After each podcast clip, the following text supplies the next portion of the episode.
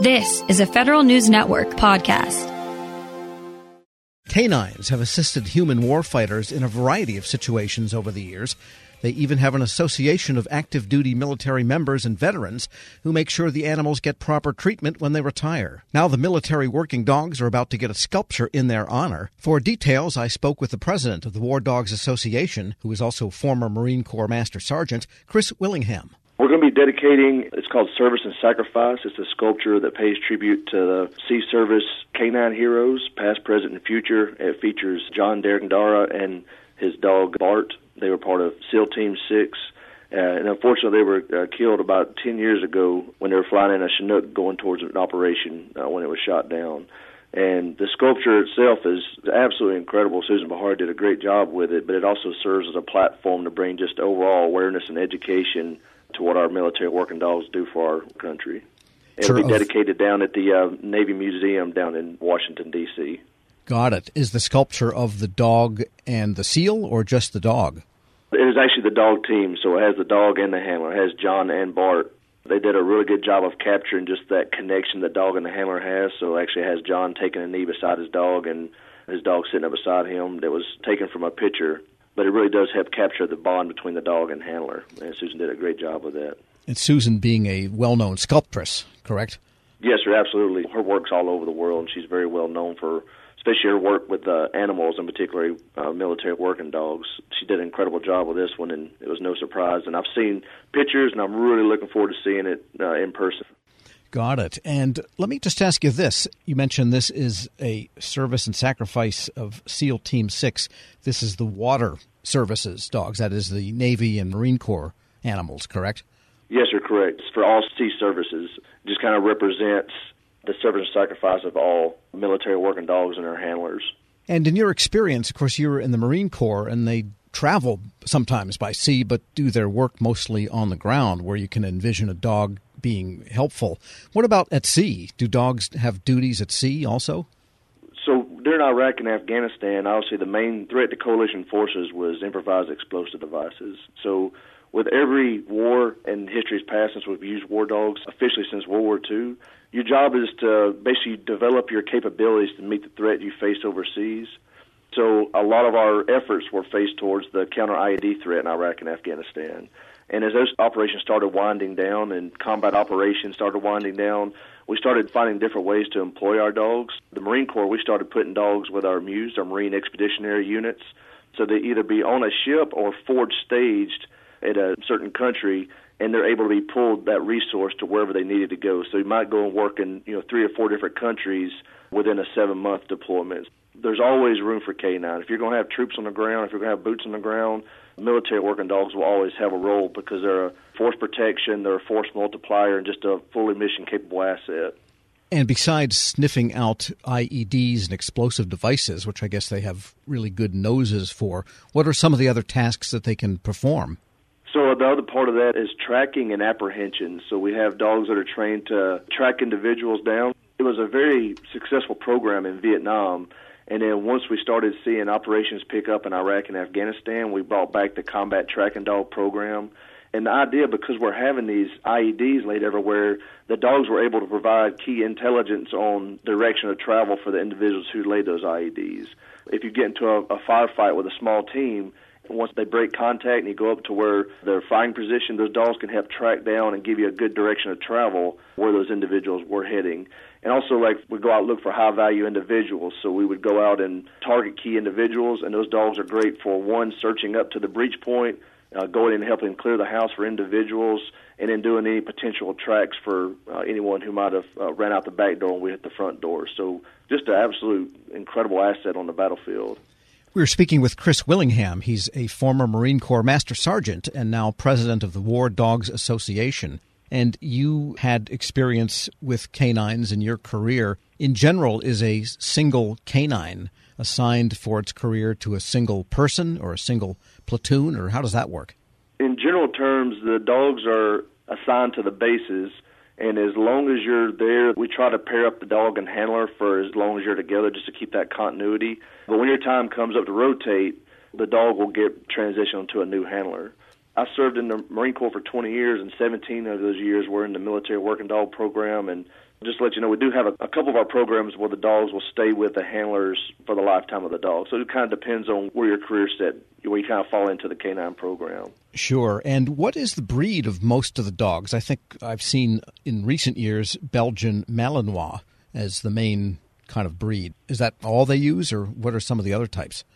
Going back when I first started using dogs, the dogs for defense, um, we had 40, 50 breeds, but then over the test of time and looking at trainability, intelligence, they can handle the rigors of combat. It's come down to really German Shepherds and Belgian Malinois are the top two breeds. Now you have some like Dutch Shepherds and and the Marine Corps and the Army just for single purpose dogs, we used labs quite a bit during the height of the wars in Iraq and Afghanistan. And you mentioned also that the dog may stay with the handler for the dog's life. Then the association that you head, part of your mission is to make sure the dogs get into good hands when the dogs retire, correct? Yes, sir, that's correct. So the U.S. War Dogs Association was established in 2000 by five Vietnam dog handlers because unfortunately the Vietnam dog handlers were not allowed to bring their dogs home from Vietnam, which was a very sad state for our country at that time. We've come so far in the way we treat and care for our military dogs, and a lot of it's because of the advocacy of Vietnam veteran groups. And Ron Aiello was the president. He helped start the U.S. War Dogs Association in 2000, and I was on the receiving end of care and support for my entire career as well as my Marines. And uh, Ron was a big, uh, he still is a big mentor of mine. And three years ago, asked me to take over, and I absolutely love this organization. So it's basically a life cycle of practical support for military working dogs. So when you're active duty, we send care packages overseas. When the dog retires, we have a military working dog service award and then in retirement's the big piece. So like when I retired, I have VA benefits, but our dogs don't get that. There's no funding available for them right now. So we help fill that need. You know, so right now we're covering 1,100 retired military working dogs. We pay for their prescription medications every month, which is just absolutely incredible. Because based off the Robby Law, which was signed into law in 2000, every dog handler has a chance to adopt their dog out. But that also comes with a dog who's maybe nine years old and starting to have some joint problems. So they're gladly going to take on that financial burden because you're adopting the dog that potentially saved your life or one of your partners in crime, whatever. But we're trying to alleviate that financial burden off those handlers just so they can just focus on just giving that dog the best life possible. So it's been an incredible experience getting to know more of the people we're supporting and it helps me stay connected to the canine community but just absolutely love the mission we have at, at, the U.S. War Dogs Association. Sure. Having dealt with a couple of old dogs myself, I know how those vet bills can really add up. And just getting back to the early part of the dog's career, how long does it take to train one to be useful, say, in a given role? Looking on average close to about 100 training days. The biggest part is selection. You got to select the right dogs first. So that's the big part. You're basically going and looking at a bunch of athletes and you're trying to figure out which dogs you want to give scholarships to. You got to select the right dogs first. And then once you select them, now you know they have the trainability and they have all the right traits and characteristics. When you're looking about 100 training days to take a dog from nothing to obedience, explosive detection, as well as the apprehension work, and just making sure it's a fully mission capable asset. And at that point, that's really when the work is beginning because now the dog has met a really solid but basic level of certification. When they get paired up with our handler, they might be another six months before those teams are ready for deployments. They need to learn the ins and outs of each other. They're going to grow and develop as a dog team. I mean, at that point, they're ready for worldwide missions. And they have a career of several years then. Yeah, so you're looking at selecting dogs between one year and about two, two and a half years is, is about the oldest. They usually, on average, retire at like nine years old. I'd say is that what I've seen. Um, I had a dog, uh, Luca. Uh, we we trained together, and she was two years old when I got her, just under two years old, and unfortunately, she was injured in Afghanistan. But I, you know, had a chance to adopt her at eight years old, and she lived another six years in retirement, and kept her spoiled, and kept her on a couch watching ESPN, and it was great to be able to give that dog the retirement she deserved. I was always hoping my retirement would be half as good as hers. and that's a really tough loss too when they pass on, isn't it? It is. It really is. I mean, they're they're more than just a dog. I mean, I think anybody. I mean, there's obviously a lot of pet lovers in the country, but you take that dog and and you put yourself in a combat situation, and like for example, Luca was with me through some of the highest of highs you can have in combat, like saving people's lives by finding IEDs but also like when I had some bad days and we lost people, like Luca was basically I have my own personal therapy dog. Like she's seen me go through some of my worst moments in the Marine Corps and was there for me. So they definitely become more than just a dog. Like this, you know, it's one of your Marines. Like they become part of your family, especially in adoption. You know, they they change combat patrols for family walks, and it's incredible just the connection you have and when Luca passed away, it was it was very difficult. But she had two handlers, and both of us were there for her last breath, and took her to the beach one more time, got her an ice cream cone, and uh, we're both sitting there, you know, with our hands on her heart, just as she took her last breath. But very difficult. There's nothing easy about it, but it's just incredible what these dogs uh, do for us, both on the battlefield and then personally. And do you have a dog at the moment? A retired service dog? I have a yellow lab named Murray. He has a very unique story. Uh, just a quick version is he in Iraq, I was working with a guy named Kory Wiens, and he had a yellow lab named Cooper. And I've known him for about a year at that time, and we were on this operation for about a month. And unfortunately, Kory and Cooper uh, were killed during a, uh, one of our patrols, and I uh, kept in touch with the family. And uh, about five years ago, they said they wanted to raise yellow labs in honor of their son, and so the dog comes from a very special family, and it keeps me a connection to Corey. And we named the dog Murray because on that operation, we were south of Baghdad, and the first thing that Kory and I searched was a horse stables and a pool house on the Tigris River, and we turned that into Patrol Base Murray, and that's where we did a lot of our missions out of, and that's the last place I saw him. So that dog means a lot. He would never make a working dog. He's a big, goofy lab, but he's an incredible family pet and means the world to me just having that connection to Kory and his family. Chris Willingham, former Marine Corps Master Sergeant and President of the War Dogs Association. There's much more to the interview, some of which will touch your heartstrings. We'll post it in its entirety along with a link to more information at federalnewsnetwork.com slash Federal Drive and subscribe to the Federal Drive at Podcast One or wherever you get your shows. Hello and welcome to the Lessons in Leadership podcast. I am your host, Shane Canfield, CEO of WEPA. Today I'm thrilled to be joined by Vice Admiral Cutler Dawson. Cutler has had an incredible career serving our country for 35 years in the Navy, where he attained the rank of Vice Admiral. And during his service, he had numerous assignments afloat and ashore, including Commander, Second Fleet, Striking Fleet Atlantic, and in Washington at the Pentagon and on Capitol Hill, where he was the Navy's Chief of Legislative Affairs. Immediately following his retirement from active duty in 2004, he became the president and CEO of Navy Federal Credit Union, the world's largest credit union where he served for 14 years. Under his leadership, Navy Federal grew from 2 million to 8 million members. Phenomenal. Cutler, welcome and thanks for joining me. Thank you, Shane. You've had a fascinating career across both military and the private sector. Can you tell us a little bit more about your background and your professional journey? Well, I started out at the Naval Academy where I graduated in 1970, and then, as you mentioned, spent 35 years in the Navy. Um, with uh, six actual actual uh, afloat commands.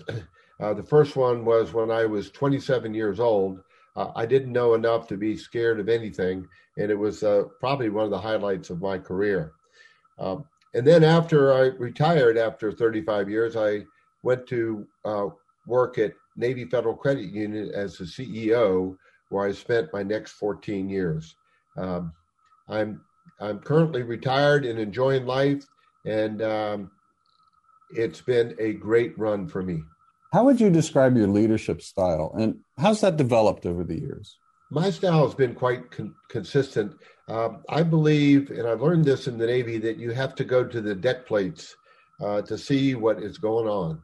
And you have to learn what your people do and how they do it so you can help them to be better at it and more efficient and more productive. Um, it's um, something that you need to do all the time. Um, I remember I used to tell folks that um, you don't want to retreat to your cabin. And what I mean by that is um, the longer you're in a position, the less you think you have to get out and about. But that should be the opposite. You should get out and about more because people change, situations change, and you've got to figure out a way to get to them and find out what they're doing and where what you can do to help them. Uh, I We'll talk a little bit more about your book, but I read it um, from Sea to the C suite. Fantastic read. You talk about the deck plates in that um, as well. I would encourage everyone to get a copy of this and read some more detail about going to the deck plates. Cutler, who was the most impactful leader in your life and what quality did you admire about them? I had numerous while I was in the Navy, but uh, the quality that, that I enjoyed the most was the leaders that got to know me as an individual and that they cared about me. And I could tell that they cared about me. And they were not only my leaders, but they were my mentors. And um, I remember um, one particular one, Bill Schiffer, when I had my first assignment at the Pentagon. Um, I would go in to see him with my problem of the day. And I knew that he had numerous problems of his own, but he would stop and he would focus on me and he would make me feel like I was the most important person in his world. Um, and I, I tried to do that um, throughout my career.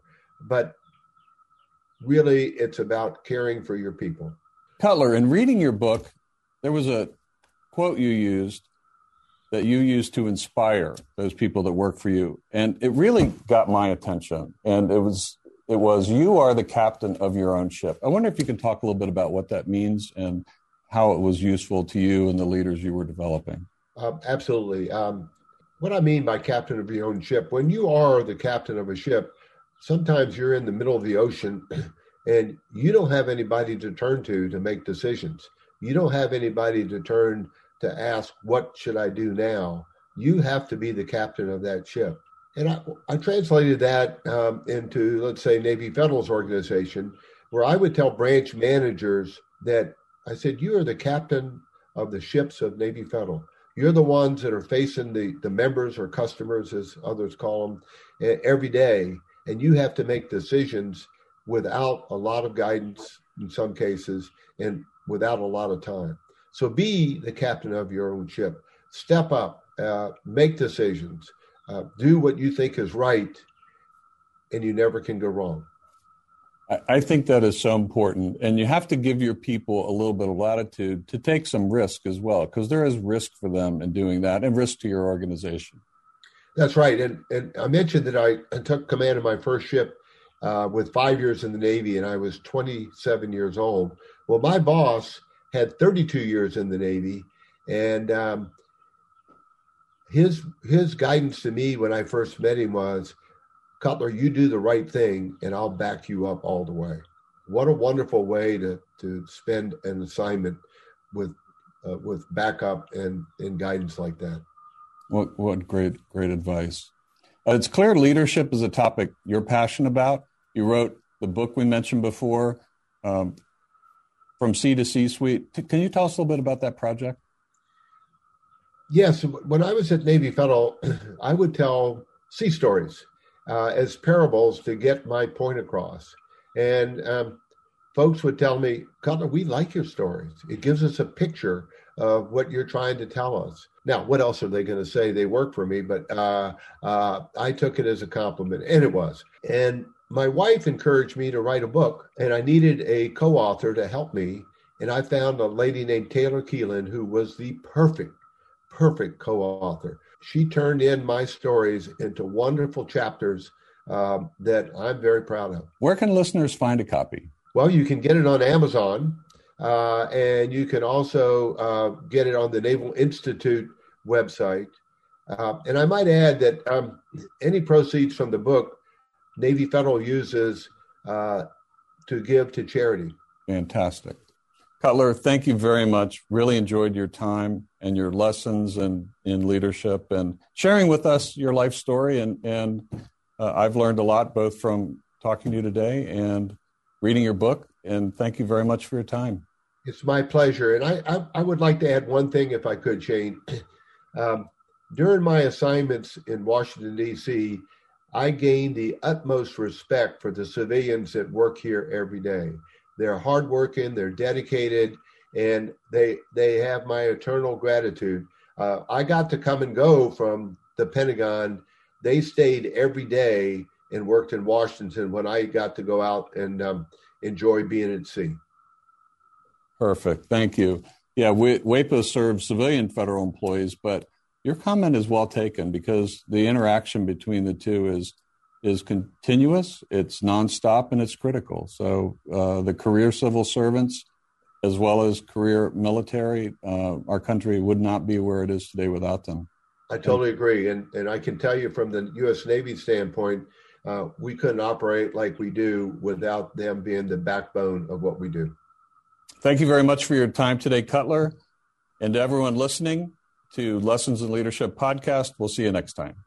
It's a well known fact that good sleep leads to a happier life. Okay, maybe that's not a fact fact, but don't you just feel amazing after a great night's sleep? Like the first night back in your own bed after traveling. It's time to demand more first night back kind of sleep. Stop tossing and turning and talk with your doctor about how you can seize the night and day. And visit seizethenightandday.com to learn more. Grab a 30-day free trial of LiveXLive Plus, and you'll get unlimited skips, commercial-free music, and all of the podcasts and live streaming events you can handle. Visit livexlive.com slash podcast one to learn more and start your free trial.